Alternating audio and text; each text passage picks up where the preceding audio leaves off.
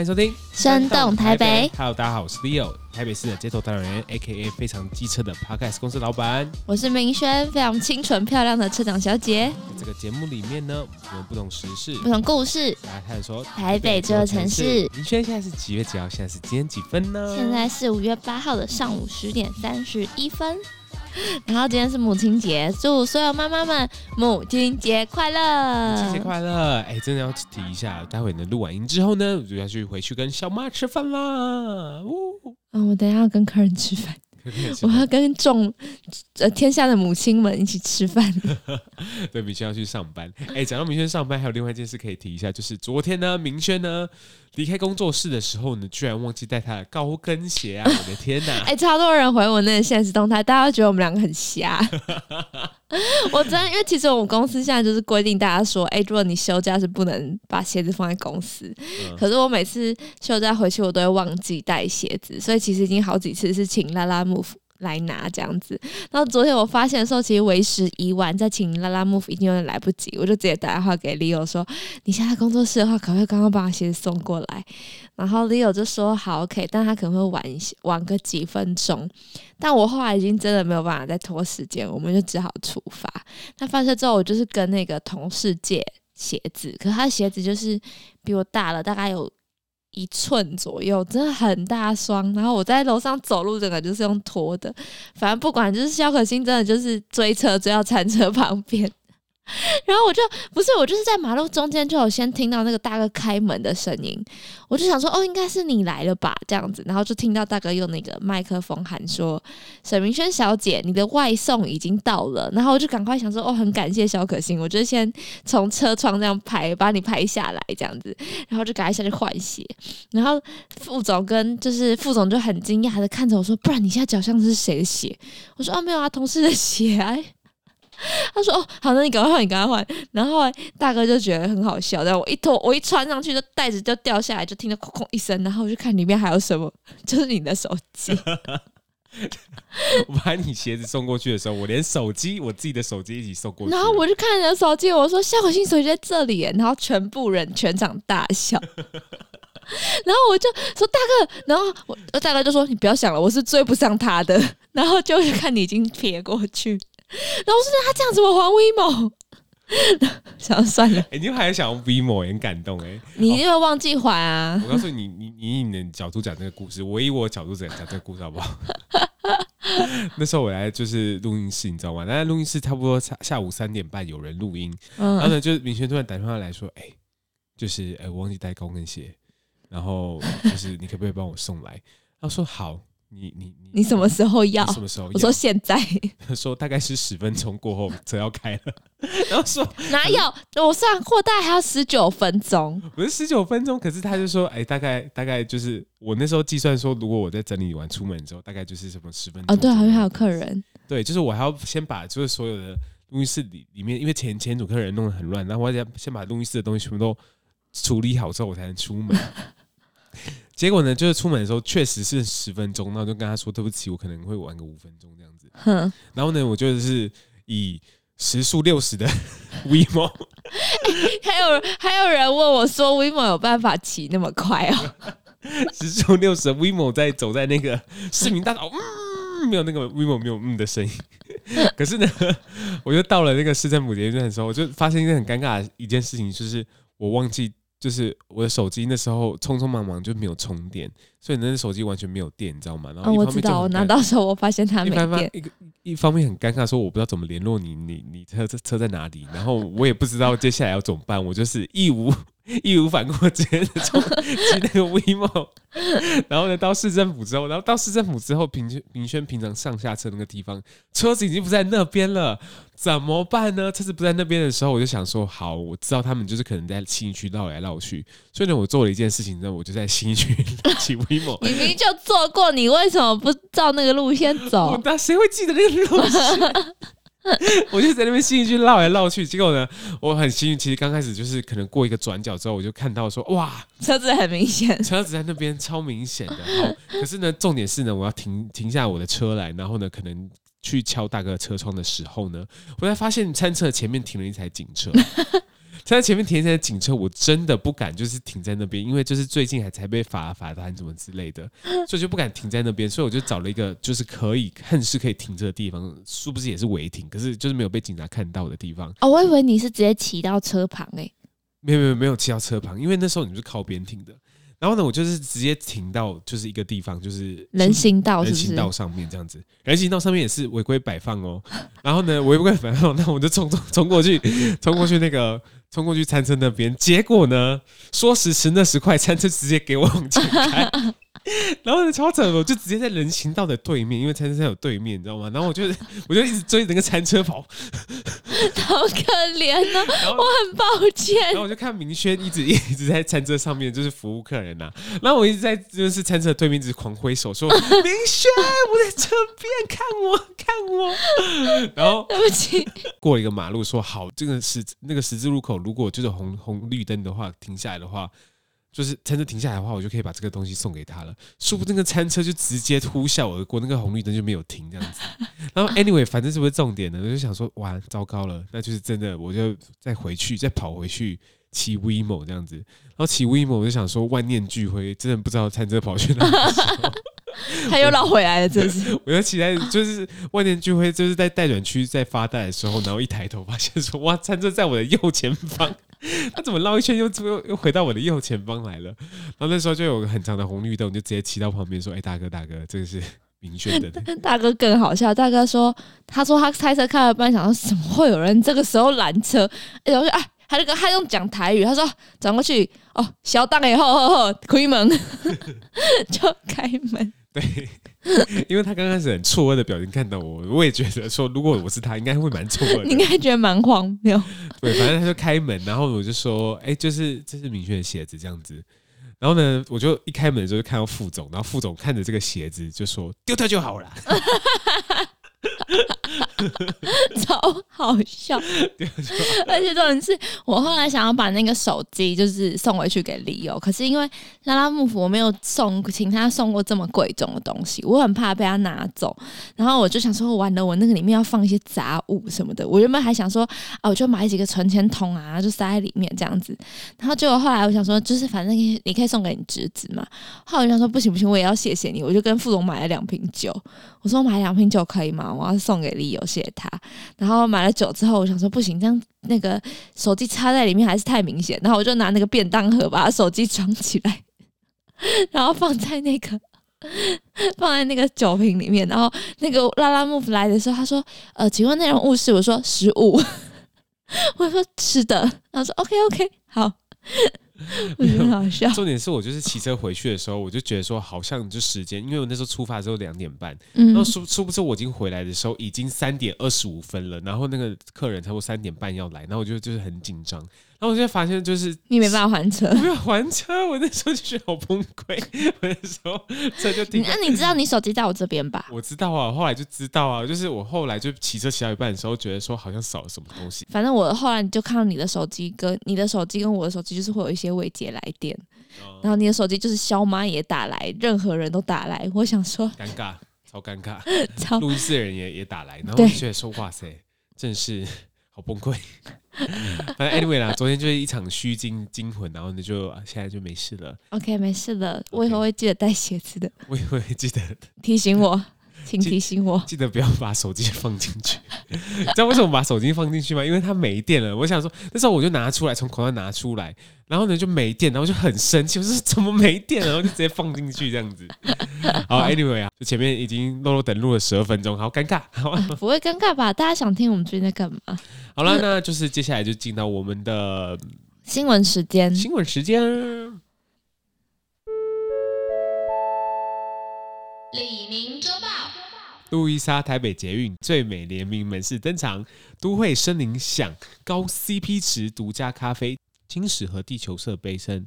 台湾连锁精品咖啡品牌路易莎首度携手台北捷运公司，首创联名店 Metro 台北路易莎咖啡，在五月一号正式开幕。不仅交通便利，还有独家咖啡轻食及时尚杯身，加上临近都会森林公园，让忙碌的民众可以透过玻璃窗享受短暂的旅意悠闲。我在看这个新闻的时候，我是心里想说，那我要去拍一集。怎么样？老板这个积极度可以吧？可以啊，那那那是真的要拍啊，这真的我要拍啊。反正路易莎都很早开啊，我可以一早去哎、欸。对啊，然后去完再去上班。为什么这个新新闻很吸引我呢？因为其实我后来才发现，路易莎真的是一直在做一些很狂的事情。那这些很狂的事情，我们待会可以一一举例，对不对？一一列举。嗯，就这次这次他们他们联名的这个信特别吸引我，是因为他们设计实在是我觉得很漂亮，真的超漂亮的。可是我没有印，我记得他那边原本就是一间咖啡厅了，不是吗？嗯、他那边原本他要重打掉重弄，是不是？原本就是一间路易莎咖啡。对啊，对啊。那这家路易莎咖啡厅，它原本的 logo 就是路易莎这样子，然后后来台北捷运就说：“嗯、那我们来就是一起联名吧。”真的，现在什么样都什么东西都可以联名。可是我觉得台北捷运他们就最近就是做很多事情，他们也出了自己的便当啊，然后想出出一些就是像哦，他们也想要经营自己的 IP，因为像我工作的那个捷运市政府站，他那边也是直接在那个嗯、呃、某一个出口挖了一个角落，然后就写好像就是什么 Metro 什么什么东西的，反正放了一堆他们的。周边商品，对，可能北捷去年就是亏损非常严重吧？不是，他们有亏损？没有啊，北捷去年因为疫情关系，真的是亏损非常严重。Anyway，反正它是 under 台北市政府的。反正呢，这个路易莎联名的咖啡呢非常漂亮。然后我们就是稍微再研究一下路易莎最近这几个月呢，或是这这几年呢，到底做了什么非常厉害的事情。嗯、我相信大家一定不陌生，就是路易莎就是之前跟就是书店一起合作这件事情，有吗？对不起，我陌生。哦，好吧，那那那那那很陌生的话，就是路易莎呢，就是她有点想要，她想让咖啡不是整个消费体验的重点，她想要开就是各种不一样的场馆，然后不一样的使用情境，然后让顾客进去之后，让大家在顾客在那边的时候买一杯咖啡。怎么说呢？哦，走星巴克感觉。我我觉得不太一样哎，走星巴克，啊，星巴克不一样，星巴克是买一个心中那种。心中心中的那种就是品牌价值，品牌价值。我今天拿一杯星巴克走在路上，我是觉得自己是一个非常非常有有品味之人。就是有些人喝美式只喝星巴克，对，就是我做作，没有这样。OK，要剪掉。对啊，反正你有种都不要剪掉，他不会听。好，Anyway，反正呢，他就想要打造一种就是各种不一样的场景。大概是两三年前的话，跟一个书店合作，跟一个书店合作，然后他名叫做鸟屋。哦，是。什么什么什么祖他雅吗？祖他雅对，没错，祖他雅在日本非常的有名哦。这个品牌在日本的话，就是跟星巴克联名，然后就是在书店里面啊，就是喝星巴克啊，然后边看书边喝星巴克的概念。嗯，可这个过这个概念呢，被搬来台湾之后呢，就是感觉星巴克一直没有动作，想要跟他联名，我不知道为什么，可能是 under 统统一或者怎么样之类的。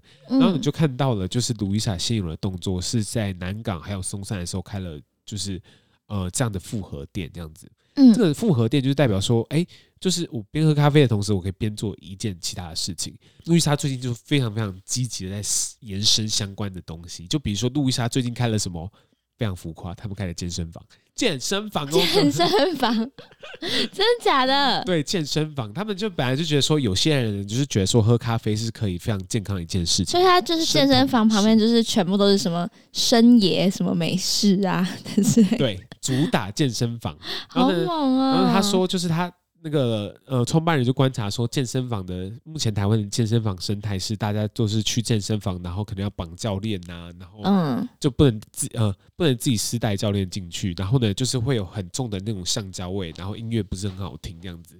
反正呢，反正呢，他就开了那个那个健身房说，说哦，反正大家就进去这个健身房哦，就是我呢，就是你们可以来自己的教练。整个健身房的品味啊，整个健身房的感给人家的感觉，我是希望打造一个非常舒服的，大家就是舒服去那边健身。我觉得蛮聪明的，就是以商业的角度来看，他不用请教练呢、欸，教练的薪水是也是蛮可观。然后你就说，哦，我给你一个空间，你自己带人进来。对，他把好聪明，空间进的非常舒服，而且呢，他本身路易莎是怎样有中央厨房的一间公司。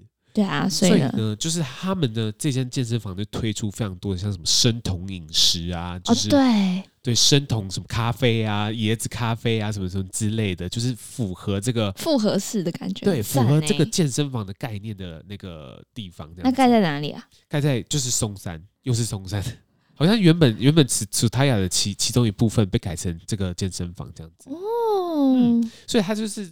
他就是，我觉得最近录下的动作就很大，不管是跟北捷合作，或是这个之类的。然后我上网一查，又查不得了，他们最近又插旗做了泰式料理。我想说什么回事？他们开了一家泰式，就这样听起来不太好吃。他们开一家泰式料理在信义区，那这家开始在在在信义区的泰式料理呢，就是我目前就是没有什么概念。可是呢，我一才知道说，就是这个创办人呢、啊，其实在泰国已经开了四家分店。然后呢，他在泰国饮食的，他可能在泰国吃饭的时候觉得哇，泰式料理好好吃哦，然后 就回来 开了一家泰式料理。然后后来觉得说，哦，可能不是这个创办人，可能只是他想要做什么就开什么的概念。哦，你原本觉得他就只是一个。就是梦想家，就是真的是，我觉得想做啥就做啥。我觉得是很聪明，应该说是怎样？就是有钱到说我今天想开什么就开什么，然后跟跟路易莎一起混合做这件事情。嗯、因为他又很喜欢打篮球，所以他开了一支呃球队。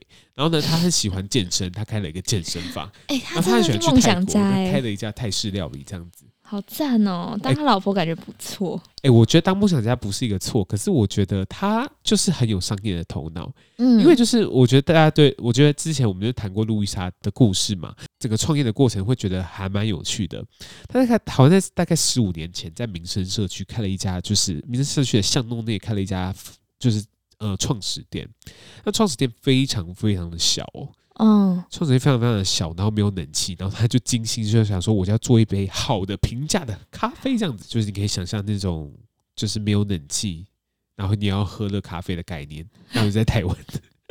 怎样？在台湾怎么了吗？就很热啊！我的意思是就很热。有时候在台湾就是可能湿哒哒的会很热，有时候你就想进去一个地方有个冷气吹，非常舒服的概念这样子。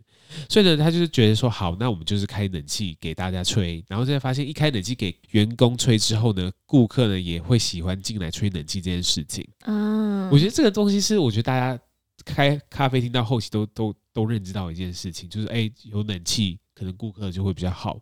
哦，对啊，像 C 开头那间一开始都是没冷气的嘛，就是，嘿，对，没有啦，就是他们比较主打是买了就走嘛，所以就是咖啡也很便宜啊，然后也环境也不是我觉得。特别舒服啦，对，但现在大家都在拼转型了嘛。嗯，因为卡玛就是当初创立的时间还比路易莎还早。嗯，结果路易莎今天就是开到就是不知道哪里去了这样子。还有开就泰式料理，哎、欸，可是我刚刚上网 去看了一下那个泰式料理，他说他耗时三年打造，人家也没有想干嘛就干嘛，好吗？哎、欸，不是，他就是他，我我觉得哦，三年前疫情前他去了泰国，后来这三年没有办法再去，开始研发泰式料理。有可能，没办法去泰国怎么办？那我就自己开间泰式料理吧。我觉得路易莎大家主打一件事情就是有插座嘛，嗯，有插座，然后有提供免费的 WiFi 跟水，这件事情很重要。就是我觉得大家对路易莎的概念是。咖啡又平价，超便宜，然后呢，嗯、空间又很舒服。我那时候在做就是直销的时候，就是要去谈件，一开始都会选一些我自己想去的咖啡厅。后来我发现我去了之后花了超贵的钱，然后我也都在工作，根本就没有空，就是好好享受。后来有一次呢，不知道有哪一个客人跟我约路一下，我想说天哪，一杯咖啡几十块，我后来都约路一下。你也是路易莎的重要股东之一。对，没错，我后来就是要谈件，我就是在路易莎这样子。真的，路易莎。就刚开始就觉得哇，其实也蛮好喝的，然后就是平价，然后又可以带一个很舒服的空间。路易莎其实真的蛮好喝的。重点是什么？插座非常的多，就是我后来上网查才发现，说插座它背后有个小故事，大概是在五四五年前，路易莎才开始放很多插座。为什么呢？他就是开了一家辅大店，哦，在学校旁边的，在学校旁边的店，然后呢，它离学校非常非常近。然后呢，他学校非常近，可是就发现就是没有学生愿意来买，就是呃走进路易莎买这杯咖啡。他发现呢，学生呢就一直在对面的五十岚买那个五十岚舔共饮料。不是，哎、欸，你今天我真的是觉得，我觉得讲错买做那个做做还好，你今天那个得罪太多。买买买五十岚的饮料，五十岚其实还好，我觉得五十岚严格说不能说它是舔共饮料，因为它特别开另外一个品牌叫 Koi。不是哦，对啊，一点点还是什么的吧，对不对？哦，我不知道，他在国外的品牌叫 Koi。对对对，反正我觉得，如果你为了要做出区隔，去对岸的，我 OK，我我我暂且不把它列作舔共饮料。好了，没有了，舔共饮料我剪掉。为什么要剪掉？我觉得这个讨论很好啊。反正大家去去对面的五十来买饮料，然后他就觉得说：“天哪，怎么会？就是大家都不走进来呢？”然后呢，他就是做了一场实验，说他把。店里面的一个空间清出来，摆一张非常舒服的长桌，然后摆满了台灯跟插座。嗯，然后呢，殊不知呢，就学生呢就开始疯狂的走进来这家咖啡厅充电，然后就是吹冷气、打传说对决，然后讨论报告之类的。而且路易莎不会感人，超赞。对，然后他就后来发现一件事情，插座对学生的吸引力超大。对上班族也是啊，对，自由工作者也是。然后呢，他就知道说这件事之后，就开始就是任何一家路易莎的设计图哦，上面都会有很多的蓝点点，嗯，那些很多密密麻麻蓝点点，就是路易莎要放插头的位置啊，哦、所以他是放插头的位置，整个都是设计过的。然后他后来发现说，就是他就是希望给顾客一个共享的空间，是大家可以走进来坐一整天，我都无所谓，嗯，因为他知道说路易莎今天我卖咖啡哦，他不是要拼那个翻桌率啦。哦，他不知道拼翻桌，他知道说，其实内用只占他的所有的营收的四成，外带是占六成。对，你可以想象大公司在叫那种咖啡的程度是怎么样？就是有时候大公司下午茶叫路易莎咖啡，或是路易莎下午茶的时候，就是一个单，就是一个单超过，就是一组客人坐在那边的时间非常多倍这样子。嗯，没错。所以他就觉得说他很有心，他觉得说场域这个东西只是附加的。嗯，就是路易莎。场呃，路易莎咖啡很舒适的环境，这个东西只是附加给大家的。我主要就是做做外带也没关系，这样子。对啊，反正他们现在就是拼，呃，像我们后火车站不是有一个建成圆环门市吗？嗯、就是他把那个古呃原本旧的房子去做老屋改建，然后就变成全台最美路易莎嘛。就是说它是那个采光很好啊，里面都纯白色的。每次客经过的时候，我都会跟客人介绍。我告诉你，那我跟你讲，那边就是变成一个完美景点，就是王美会为了要去拍漂亮照片，点一杯咖啡跟一个可爱的蛋糕摆在那边，然后摆一些姿势在那边这样子。间接行销，聪明。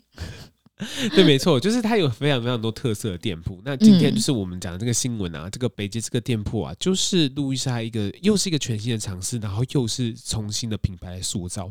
因为我觉得这个 idea 很好的原因是什么？就是因为在忙碌的大都会区，你也想象说，今天你就是从大安森林公园这边走出来，你今天要走去上班好了，嗯，然后你就看到旁边捷运站一走出来就有那么美的咖啡厅，你就想走进去买一杯咖啡，然后买一杯就是买一杯咖啡，然后开始自己的一整天的生活。嗯，大安森林公园这间这间店有点像是这个品牌的旗舰店。啊，所以之后呢，不管是很多啊，像市政府站或者是其他双连站，他们都有类似的规划，就是希望可以开一个。所以其实这个算是北捷的一个想要做的事情。北捷跟路易莎的联名店这样子。Oh, OK OK。对，所以就是之后，就是我们可能从那个台北车站走出来的时候，或者是任何车站走出来的时候，哎，可以都看到那个路易莎咖啡厅，而且都是美美的在那边这样子。很赞哎。嗯。台北车站目前的出口都是星巴克哦，星巴克你小心一点。星巴克下去没有？星巴克小心一点啊，太贵了。不是，因为现在现在全台全台插旗店哦，总共有五百三十家星巴克，呃，五百五百三十家路易莎已经超过星巴克。哦，真的吗？嗯，它已经是就是全台连锁最多的一家就是咖啡。好啦，那我决定要去拍一集，就是台北最美路易莎系列，怎么样，老板？我觉得可以啊，那你什么时候做？哎、欸，这个这个档案会流出哦，这档案会流出哦。你就是不行说拍，就是没有拍哦。我是蛮想拍的啊，OK 吧？OK 啊，好啊，怎么样？这周来拍，我不用休假，我应该早上可以去拍。真的？真的？好啊，去拍啊。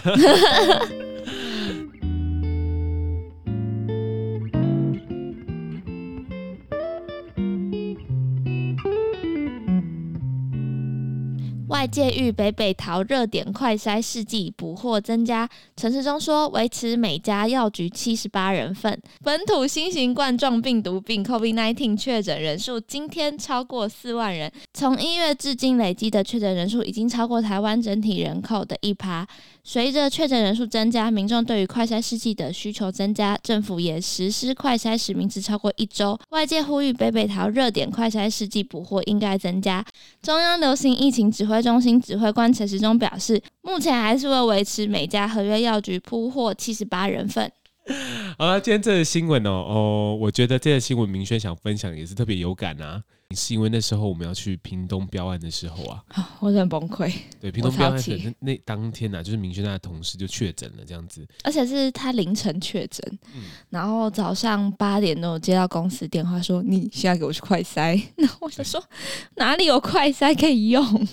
对，然后那时候呢，就是我们就是我就直接跟启梦去报那个屏东去报报告表案的时候，然后明轩就去买快筛试剂，结果那时候买快筛试剂发生什么事呢？明轩不是我那天好像是快筛试剂实名制开跑第一天，所以大家大家对就是买试剂一点的概念都没有。然后那时候八点多，我就想说好，我要再上，就是我要再上那个高铁前。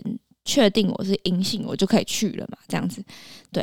然后反正后来我就是看那个，就是你不是好像网络上可以查到一些药局，可能他们什么时候在卖，或是开什么时候开始卖，或者是。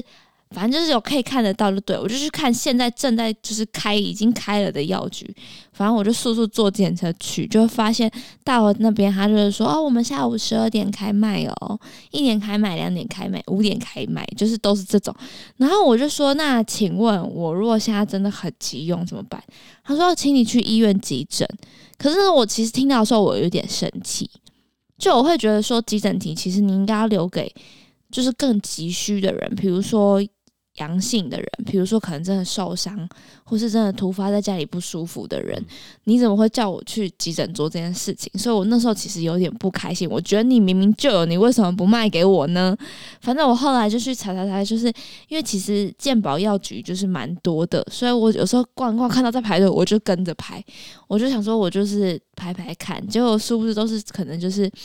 到我前面两个或到我前面三个，他就卖完，就我就超衰的啊！那对，然后后来我就发现我好像真的就逐渐上不了高铁，你知道吗？嗯、我就跟 Leo 说，我可能不能去了。就是还好，就是有喜梦跟大家可以可以就是撑一下这样子。对，反正我就是想说，好，反正我今天就是得试到。然后我就去看了一下，好想，那我就看了我们公司工作室附近的药局，可能就想说，OK，那我就是下午两点去排这样子。他是写两点开始排，然后我就两点的确我也去了，好像一点五十几去的吧，一点四十去的，就发现已经售完，我就更气，我就想说，为什么两点你说开始卖，结果你一点四十就售完了嘞？我就觉得这样超生气的、可是后来就是店家就有出来解释，他就说，因为到一点半的时候已经排满七十八个人，他就觉得那就没有必要让这些人在这边等，因为反正人数都到了，所以他就先把市集都卖完了。可是对我们这种还没有两点到的人，你就会觉得你凭什么先卖完？嗯，对吧？可是我就觉得店家其实有一点就是可怜，不是可怜，就是我觉得。是我觉得他，因为因为我其实很很急着用，那我很幸运的是那一间药局他有在卖那个非实名制的，就是会比较贵。可是因为我真的急用啊，所以我就买了。然后就是在买的过程，就是听到一一批一批的民众来想要排两点，就发现卖完了都会很生气，然后老板就会一直一直要去跟他们解释说。哦，因为一点半已经怎么样怎么样，所以我们先卖了。可是我就觉得他其实这样子是让自己很难做事。就是如果你写两点，其实你就是两点开始卖嘛。反正这些人他们都知道要等到两点。你提早，虽然让他们在那边等没有什么意义啦，可是你提早发完就会让后面来的人觉得说，就是哦，造成自己的困扰。我觉得是这样子。啊，可是我我如果今天是那个店家的话，我会做一样的事情。可是我觉得他这样子才是保护自己。就是因为他已经明定了写我两点要卖，所以如果在两点前你卖完，你就是很容易惹民怨。可是如果你这两点开始卖的话，我觉得排队的人也不会说什么，因为你上面就是写两点啊。那如果两点来的人发现，哎，已经排那么长了，那我可能没机会，对吧？就是我觉得这是一个，我，我跟你的概念完全不一样的，就是我不想浪费别人时间，我就跟你明定说，就是就是这样子。可他写两点开卖。对啊对对，两点开卖啊！我发号码牌发一发。他没有号码牌，他是现场排的。哦，好。那如果如果如果我是他的话，我会号码把它发一发，反正就是七十八就趴位就是这样子。两点卖的话，就顶多就是这些人。对，他如果是号码牌，我觉得可以理解。嗯。可是如果你就是他就是直接写，他如果写号码牌已售完，可能已发放完毕，可能就是客人不会那么生气。但是重点是因为你明定写了两点你要卖，可是你在一点半前你就把它卖完，就会对其他人来说觉得，而且我觉得他这样很卖完了。对，他直接写快筛试剂已售完，那他这样那会惹惹人家生气呀、啊，就会觉得说，那这样我以后是不是九点就要来这边站着，对吧？你自己写两点，所以人家会去抓时间，结果你一点半就买完，那人家不会就是要十二点就站在那吧？就是你这样会一直无限的把人家排队的时间往前啊。其实我觉得这件事情真的是没办法去怪人家哎、欸，我没有怪他，可是我会觉得他这样是一个不聪明的做法。对，而且我其实要讲的是，就是他那时候在在那边一直解释的时候，民众很生气，我当然也不开心，因为我是急用的那一个。可是我后来就直接说：“老板，请问那个非实名制的怎么卖？”然后我就说我真的急用，然后他就说：“哦，他就直接也跟现场的客人讲说，那如果你们有急用的话，别的药局有，我们这边有卖非实名制的，你们要卖几买几支有几支。”结果没有半个人要买。然后我那时候就觉得说，你们这些人有什么好生气的？就是你们根本不急用，你只是可能想要囤货。那如果你真的很急的话，你就买非实名制的。像我们真的很急呀、啊，那你们这些来排队还来这里生气的，到底要干嘛？没有，因为因为因为我有之前啊，之前就是深入台北，在刚开始的时候，其实有访问一个就是药药局的朋友。哦，真的吗？嗯，就是药局的朋友，那时候口罩在发放的时候，就是他们说啊。口罩发放的时候，他们就是依照上面的指示去做事。嗯，然后呢，这个这次快在试试剂发放的时候，就是如果你有健保挂名的药局的话，你可以就是做这件事情，可是不一定要做这件事情，对吧？对对对，因为那个药局，我其实早上在滑 Facebook 的时候，因为刚好我刚刚有讲到那个是那一。就是刚好是快筛的实名制第一天，然后有一个新闻就是说，哦，就是民众很生气。然后我一看那个新闻，就是我去的那一间药局，然后民众很生气是说，他早上九点，就是跟我一开始早上出门的想法一样，就是我早上九点到，你怎么跟我说你下午才要开始卖？然后那一群民众就围攻那个药局，说很简单啦，你现在都是试剂发一发就好了啦，嗯、呃，你就是不要让我们白来就好了。然后药局的意思就是说，我也可以不要。做这件事情，可是这是我们药局的作业流程。那如果你们有问题的话，请你们到别的药局，有的药局早上九点就开卖了，这样子。嗯。然后我那时候看完的时候，其实我就有检讨自己说：“哦，我早上不应该不开心，觉得说那个药局为什么不卖给我？就是可能他有他的作业流程。”嗯。对，可是我下午去到那边，然后看到他又先卖完的时候，我又不开心了一次。不是啦，因为我真的很急用啦。我觉得如果真的急用的人，你就是只是想要囤货的人，真的就是嫌家里有个够就够了，真的是不用囤到很多只。嗯，应该说是是这样的，因为那时候我就是看那个朋友在发放试剂的时候，真的是一直在在那个 IG 上面 po 一些。生就是很生气的文章，就因为很多民众真的很不很不讲理。对，他说就是这个东西，我也只是拿一份薪水而已，为什么就是我凭什么在这边给你骂？对啊，就凭什么在这边给你骂？我是没有骂人哦，按照按按照药局的流程去做事，然后就是我们就是可以可以做这件事情，所以我们做了。可是做了之后，就是好像哪里就是你又不开心，又不怎样之类的。那些人其实真的根本就不一定急需快筛，我就不懂急需没有急需的人有什么好生气的。就是我真的觉得现在很多人更需要这个快筛啊，像我那天怎怎么买都买不到。那这我们是就是真的工作需要用嘛？没有办法啊。对啦，没办法，就是啊，像口口罩刚开始发放的时候也是一团乱嘛，然后可是后来就是大家越来越。知道说怎么去做这件事情，对，所以就是那时候是第一天啦，我觉得刚好是第一天。现在可能好很多，就是大家比较知道哦，可能很多人排，我要早一点去这样子。嗯，对，而且其实一开始说可以带人家买嘛，因为现在药局也没有办法帮人家排了。以前都是说哦，就是你们快筛实名制，你可以帮人家排。他现在不是分流嘛，就是单号双号。那因为我跟萧可欣都是单号，所以那时候就想说。哦，我去排的时候就是排一个小时拿十支，好啦，我觉得蛮划算的。就我昨天去排的时候，就只能拿五支，然后哎、前天去排只能拿五支，就是我个人的。那我就觉得哦，好吧，有点 CP 值没那么高。可是还是回到我刚刚讲，我觉得我先我们先够用就好了。嗯，对啊，这样子。对啊，因为毕竟现在每天确诊人数正是。就是最近不是就有一个梗图，就是说，请问你有像就有一个梗图是一只惊吓的猫咪，然后就写说，当你发现确诊人数已经比你的月薪还高的时候，昨天四万六哦，已经比你 月薪还高的时候，然后惊吓猫咪的贴图，好惨哦！真的哎，可是就是对啊，就是真的，大家就是那时候那时候就是觉得说这一天可能就会来啦，对啊。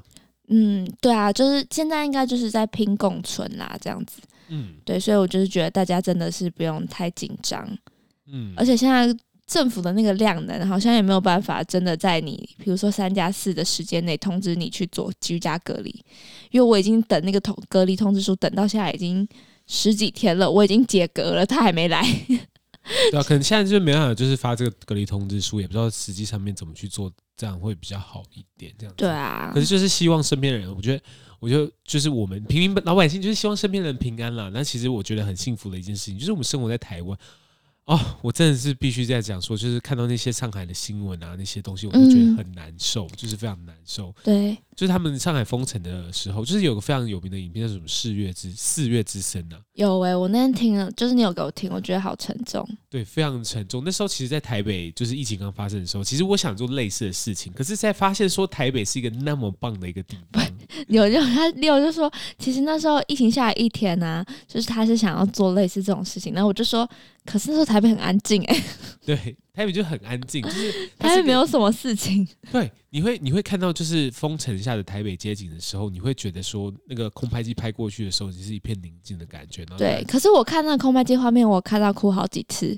我觉得那是一种感动，就是觉得大家团结在一起的感觉，就是不会有恐惧的这种感觉。因为像上海那个听完，你是满满的觉得很沉重哎。对，就是。民众要要物资要不到，然后民众想要就是真的发烧没有办法，就是因为量能真的不够这样子。对，然后就是上面的政府也没办法给出一个很明确的指示，也是坚持要说。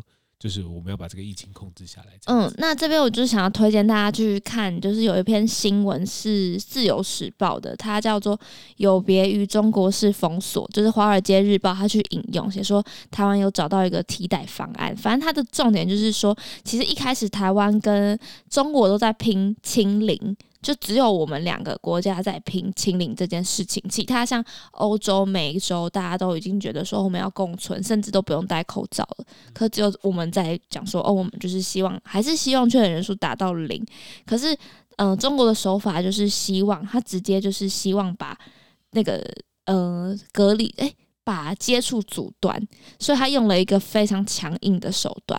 可是他做了这件事情之后，他付了一个很大的代价，就是食物短缺，然后或者是有一些民众已经对中国的政府信任没有那么高，然后再来就是因为食物短缺，他要封锁，所以整个经济其实也受到影响。但他后来就去讲说，呃，他就反反而去评估说，台湾其实是明确的。没有在仿效中国的这个做法，他是他说台湾是逐步放松防疫的标准，对，就是让台湾是慢慢的开始从清零，然后放宽放宽放宽到病毒共存，有种温水煮青蛙的感觉。我不知道这个，所以所以我们是青蛙，这是我自己讲的，觉得我也是天选之人呢、欸，还是没有朋友的人。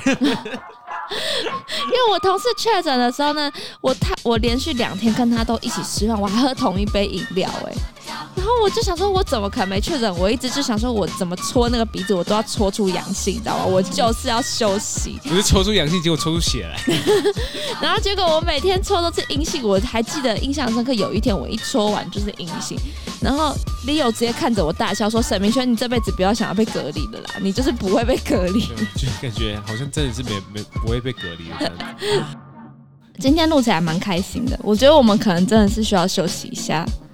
哎、欸，我觉得不是休息一下，我觉得我们就是提前，我觉得我觉得我们是要提前自己把工作都做好，然后我们录录录制的时候就赶快录一录这样子。